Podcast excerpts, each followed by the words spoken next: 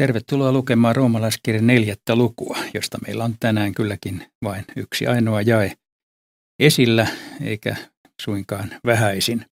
Nimittäin roomalaiskirjan neljännen luvun viides jae kuuluu näin. Jos taas jollakulla ei ole ansioita, mutta hän uskoo Jumalaan, joka tekee jumalattoman vanhurskaaksi, Jumala lukee hänen uskonsa vanhurskaudeksi. Tässä luvussa käsitellään teemaa ihmisen pelastumisesta. Eli sen tärkeämpää hengellistä teemaa ei taida ollakaan. Ja silloin meillä esiintyy usein sana vanhurskas. Mitä vanhurskas oikein olisi, se voitaisiin suomentaa esimerkiksi sanalla pelastettu. Tai jos sekin vielä kuulostaa hankalalta, niin ehkä Jumalalle kelpaava.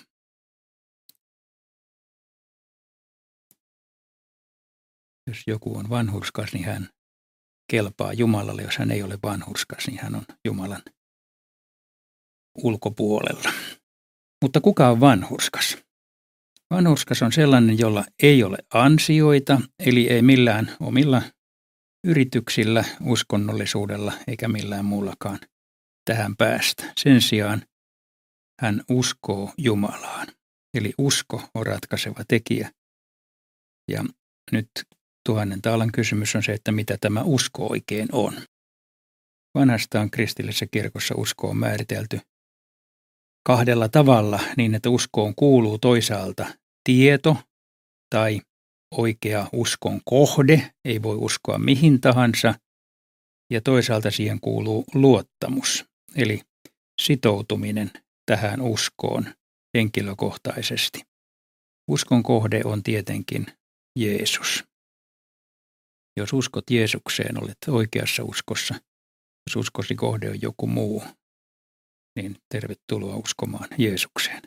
Tämä luottamus olisi sitä, että minä uskon. Se on minun uskoni eikä kenenkään muun. Se on henkilökohtainen sitoutuminen, heittäytyminen tämän varaan. Ja silloin ollaan oikeassa uskossa.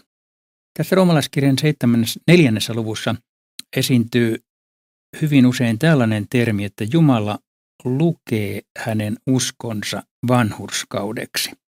Se on kreikaksi äh, logitsomai, kirjoitan nyt tällaisen hienon kreikkalaisen sanan tähän tuomalaisen kirjammin logitsomai, koska tämä sana esiintyy tässä raamatun luvussa kaiken kaikkiaan 11 kertaa. Se on suomalaisessa raamatussa suomennettu ainakin kolmella eri tavalla. Yksi on juuri tämä Jumala lukee hänen uskonsa vanhurskaudeksi.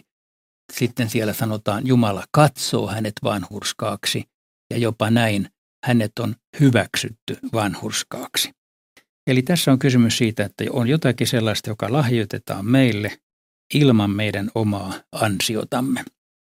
Tätä voidaan myöskin kuvata sanalla julistaa syyllinen syyttömäksi. Siis joku, joka on tuomarin edessä ja tuomari toteaa, että hän on syyllinen, mutta siitä huolimatta hänet julistetaan syyttömäksi. Ilman hänen omaa ansiotansa hän saa armon. Siitä on kysymys pelastuksessa. Ei siis ole kysymys siitä, mitä minusta tuntuu tai miten minä koen, vaan siitä, että otan vastaan lahjan, jonka Jumala tarjoaa Jeesuksessa pelastuksen. Ja jos tämän kuulija on tänä päivänä epävarma tästä asiasta, niin ota tänään vastaan Jeesus ja olet pelastettu.